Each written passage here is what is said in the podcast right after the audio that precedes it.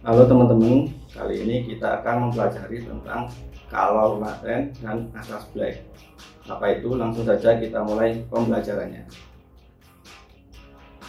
Secara umum, suhu setiap benda akan naik jika dialiri kalor. Namun, ada suatu kondisi suhu benda tetap walaupun diberikan kalor. Hal ini terjadi ketika benda mengalami perubahan fase besarnya kalor yang diperlukan untuk mengubah fase M kg zat disebut kalor laten yang dinyatakan sebagai Q sama dengan M kali L. Dengan L adalah panas laten zat dengan satuan Joule per kilogram.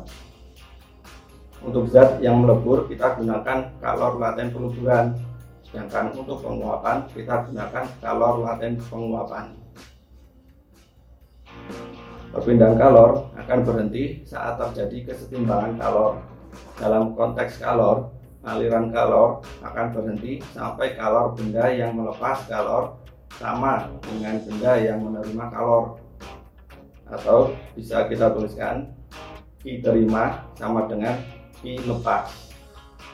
Nah, fisika asik kan? Sampai jumpa di video pembelajaran selanjutnya ya teman-teman.